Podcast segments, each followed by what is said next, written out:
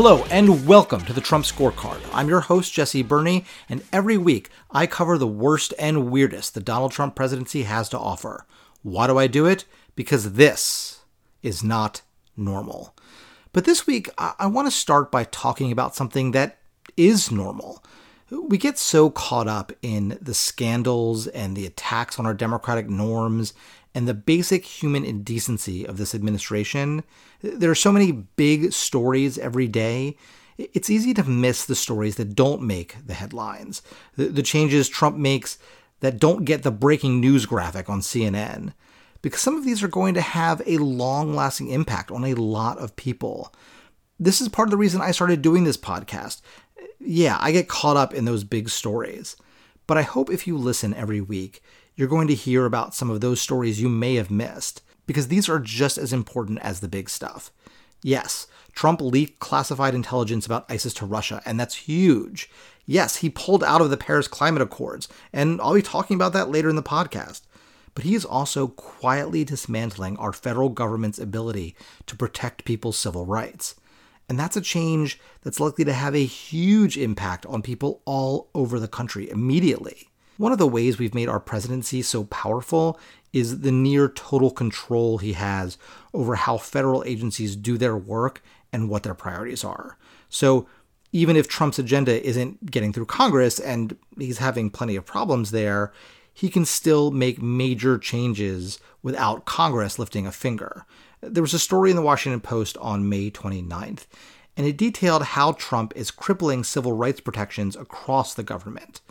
For example, his budget calls for the elimination of the agency in the Labor Department that makes sure federal contractors don't discriminate. His appointees at the EPA want to get rid of the program that targets issues of environmental justice. That's when environmental disasters have an outsized impact on minority communities. In other words, all the damn time. Trump is proposing major cuts to the Office of Civil Rights in the Education Department. So if your kid is facing discrimination in school, chances are the federal government won't have the resources to step in and help. The Education Department is also removing protections for transgendered students. And Housing and Urban Development is removing protections for transgender people who need access to shelters. Over at Justice, Jeff Sessions is reviewing the department's agreements with police forces to work with them on reform efforts. Big air quotes around the word reviewing there, because he's not just reviewing them. He's going to cancel them, because he doesn't care about whether police care about protecting civil rights. None of these individual stories are capturing the attention of the media the way, say, the Russia scandal is. And believe me, I'm not saying we're spending too much time on the Russia scandal. I'll be talking about it later, just like I do every episode. It's a huge story. But we also have to pay attention to these smaller stories, because they are just as likely, if not more likely, to have an impact on your life. Sam Stein at the Huffington Post had a really good story about this Thursday, and he talked about a lot of examples of changes Trump has made that are just devastating, many of which I've discussed on this podcast. So take a moment and check that out. There's a link to that story, like there are links to every story I cover, on the website. That's thetrumpscorecard.org. The president is responsible for so many decisions, it's difficult to comprehend. Thousands of staff across the federal government, which rules to enforce, which problems to focus on, which people to help. Trump is using that power to make it easier to discriminate against pretty much every vulnerable population, even kids. And when it comes to Republican presidents, that is normal.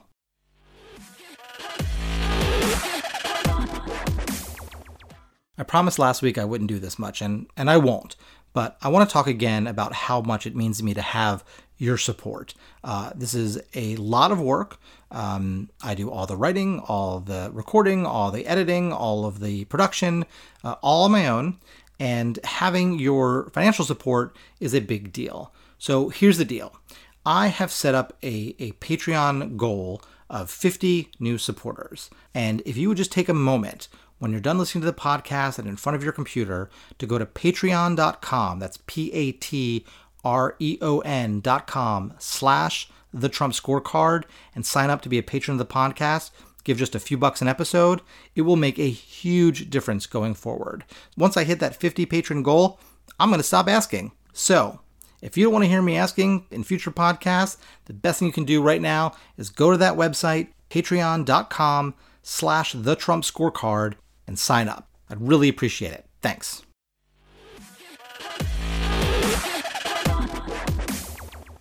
Let's get caught up with this week's Russia news. It feels like a million years ago, but it was actually after last week's podcast when the big news broke about Jared Kushner. To sum it up, in case all the other news since has pushed it out of your brain, during the transition, as a private citizen, Kushner met with Russian operatives and asked to use Russian facilities to establish a secure back channel with the Russian government. And there's been a ton of analysis of this story, how Kushner had no business making that request because he wasn't working for the government yet, how strange and downright dumb a request it was, what laws he may have broken. But the thing that struck me the most is that by asking to use Russian facilities to set up this back channel, he was essentially opening himself up to Russian intelligence services, right? They'd hear every word. So whom did he want to hide his conversations from? U.S. intelligence? Isn't that kind of odd to want to hold talks open to anyone in the Russian government that no one in the United States government would be aware of? I really do try to avoid the tinfoil hat stuff on this podcast. And I don't think Jared or Donald Trump are secret Russian moles or trying to give away nuclear secrets or anything like that. I just think they're not very smart, not experienced at all, and really, really impressed with themselves. I think Kushner thought a back channel with the Russians sounded like a cool thing a cool presidential advisor should have. He didn't give any thought to the implications. And then he lied about it on his application for security clearance, just left the meeting off completely. So far, he still has that security clearance and still has his job. Of course, he's not the only one who got into more trouble this week. Do you remember Boris Epstein during the campaign? If you picture a prototypical Trump flunky, Epstein is your guy. The ill-fitting suits, the slicked-back balding hair, the tough guy attitude that just comes off as kind of ridiculous. He always got into dumb arguments on TV. I'd say he was one of Trump's worst surrogates during the campaign, but there was so much competition.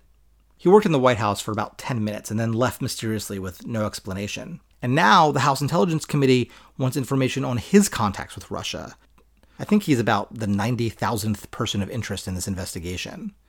And speaking of people of interest in this investigation, remember when Jeff Sessions had recused himself from the Russian investigation because he lied under oath about his meetings with the Russians? Now Congress wants to know if he may have had a third undisclosed meeting with the Russian ambassador. Sessions already admitted to meeting Kislyak informally before a Trump speech during the campaign on foreign policy.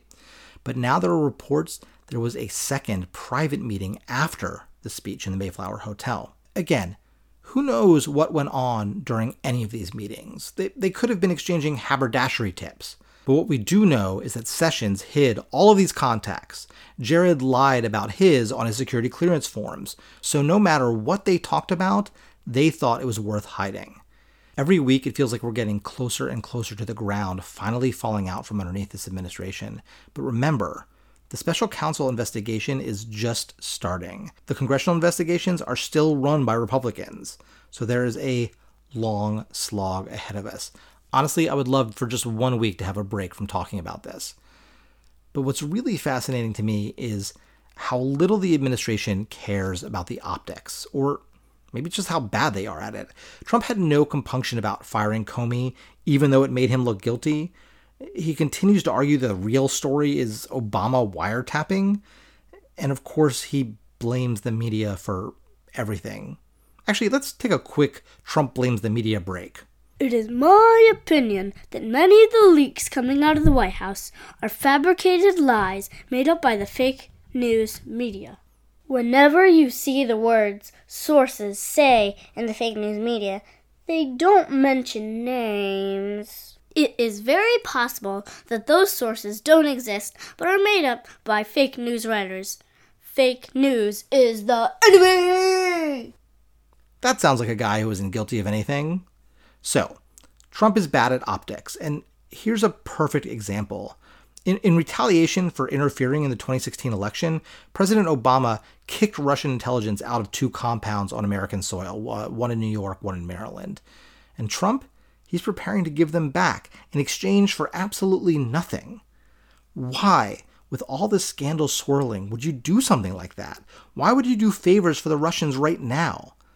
I'll say it one last time. This isn't evidence that Trump is a Putin puppet. No puppet. No puppet. It's just evidence that this administration is incompetent. And that may be just as useful to Vladimir Putin as a Manchurian candidate in the White House.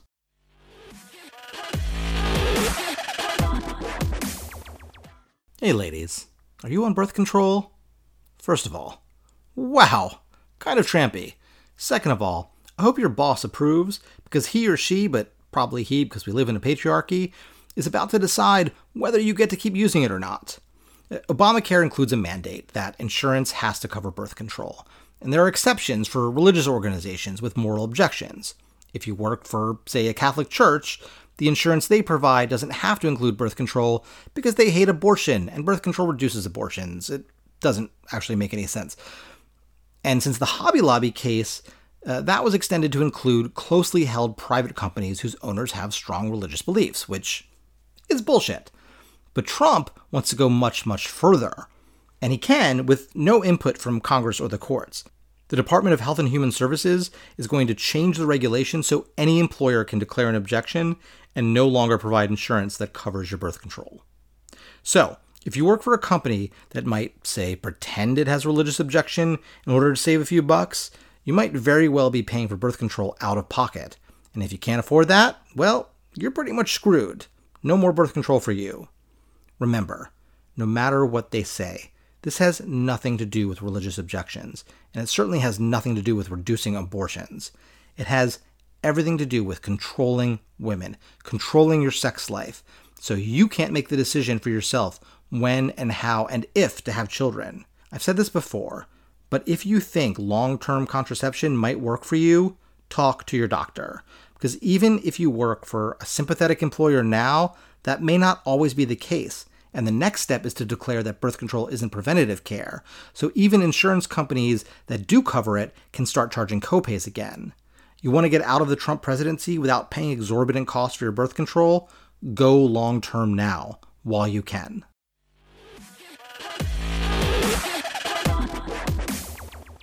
I talked last week about how the Congressional Budget Office released its score on the Trumpcare bill that passed the House and said the bill would cost 23 million Americans their health care. So what do you do when a score that bad comes out for a bill you're trying to pass? You kill the messenger. Mick Mulvaney, he's the head of the Office of Management and Budget. He's the huge asshole who put together Trump's 2018 budget, which I forget the details, but I think it allocated all of our tax dollars toward puppy strangling. Mulvaney said he thinks that the time for the CBO has, quote, come and gone, which is kind of like wanting to murder your teacher because you failed your midterm. Look, scoring complicated bills is difficult. It's an imperfect science. But it is absolutely ridiculous to criticize the CBO for saying Trumpcare would take healthcare away from people. It is designed to take healthcare away from people. There is no doubt that is what it will do. Maybe the CBO is on the nose and it will be 23 million. Maybe it will be more, maybe less.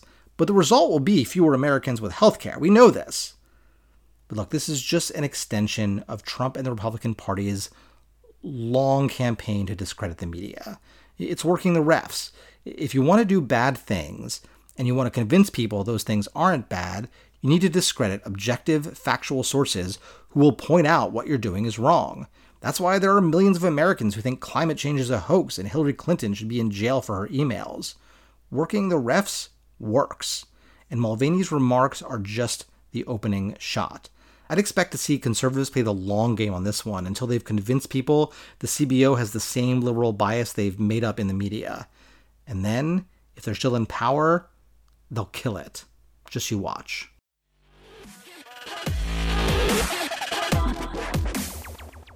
Trump did something genuinely horrible Thursday when he pulled the United States out of the Paris Climate Accords. This was our last best hope to prevent catastrophic climate change. And without U.S. leadership, honestly, it's hard to predict what will happen.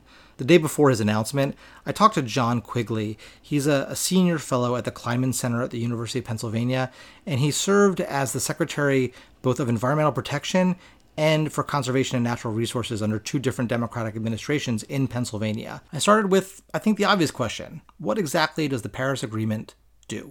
The primary goal of the Paris Agreement was to reduce, or is, to reduce CO2 emissions to such that we can hold the increase in global average temperature rise to below 2 degrees centigrade above pre-industrial levels. So, and that's a relatively ambitious goal, although there's a lot of science that says actually 2 degrees centigrade isn't safe. It's actually 1.5 degrees centigrade is the maximum amount of warming. So there was a nod to that as well in the Paris Agreement, to at least 2 degrees centigrade, hopefully getting to 1.5 degrees centigrade. 2 degrees, a degree and a half doesn't sound like a lot, right? But of course, these are global average temperatures. So a tiny change over the average temperature of the entire globe means a devastating change to our climate. There's a comic from xkcd.com that shows exactly how dramatic this change is. I'll link to that on the website, thetrumpscorecard.org. This agreement was a really big deal, and getting there wasn't easy. The agreement was kind of a bottom-up approach in that each participating country was tasked with developing its own plan to address climate change, and then promised to follow that plan and report back periodically on progress. And then every 5 years, signatory countries come back to the table for essentially a new round of negotiations, a new set of commitments to further ratchet up climate protections. So it was an ingenious agreement that received the support at the time of every country in the world except two. Syria didn't join because it's in the middle of a devastating civil war. Nicaragua didn't join because it didn't feel the accords went far enough. John argues that by becoming the third country not to sign this agreement, we're making a huge mistake. It's a retreat from the international stage. It's a retreat from international leadership for this country. That sends precisely the wrong signal. That's not what America is all about and what America should be about. The United States is ceding leadership on the development of clean tech to countries like China. If the United States is not going to participate in these agreements and have smart environmental and climate policies, we're going to see the investment and jobs go to other countries that are grappling with this issue, and particularly China. So it's stupid from an economic standpoint, and frankly, it's criminal when you consider the obligations that we have to future generations. So with Trump pulling out of the accords, what's our next step? John says, look local. It underscores the absolute necessity of state leadership, state policy leadership, of large cities leading on climate. Pittsburgh and Philadelphia, for example, in Pennsylvania, are doing some great work. California is an unquestioned leader on smart climate policy in this country, and they're reaping the economic benefits. So it underscores the necessity of states and cities stepping up. But it's not just state and local governments. It's also in the interests of business to take action on climate change. It also underscores the necessity of the business community itself acting in its own interests and ensuring sustainability. And again, just today, as Trump steps away from Paris, the shareholders at Exxon Corporation, the global energy giant, passed a resolution to require management of the company to detail for its shareholders and investors how it's dealing with decarbonization.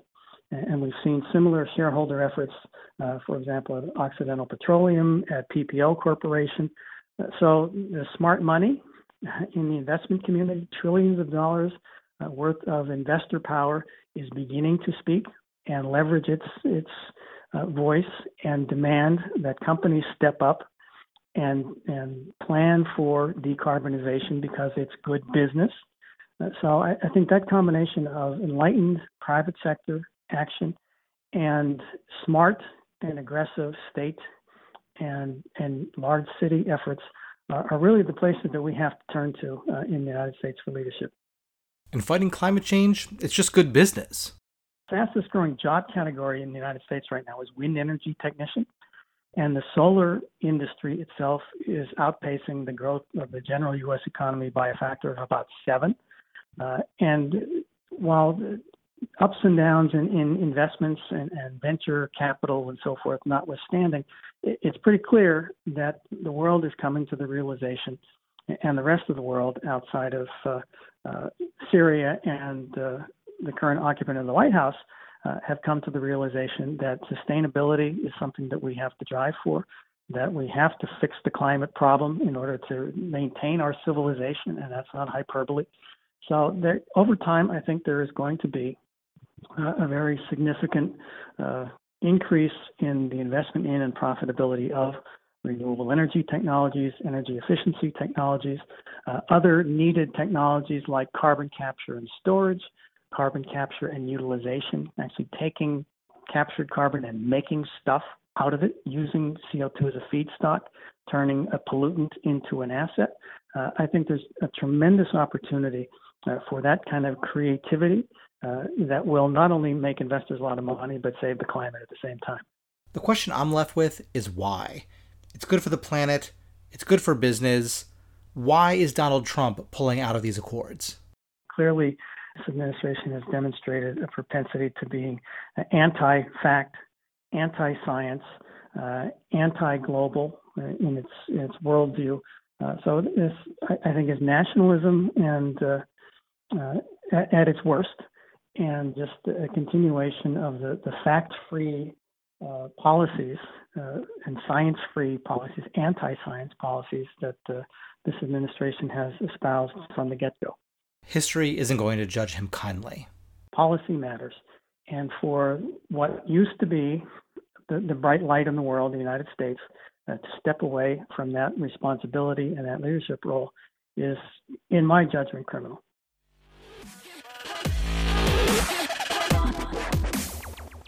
Finally, this is from an Associated Press story from May 31st. President Donald Trump has been handing out his cell phone number to world leaders and urging them to call him directly, an unusual invitation that breaks diplomatic protocol and is raising concerns about the security and secrecy of the U.S. Commander-in-Chief's communications.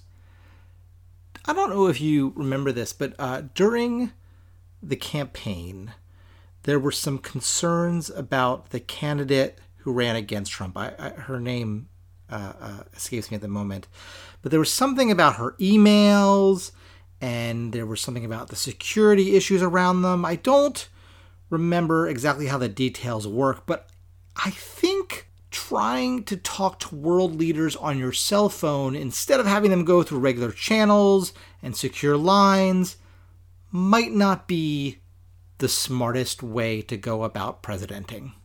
That's it for another week where somehow this guy is our president. I want to thank John Quigley for coming on and going through the Paris Accords with me.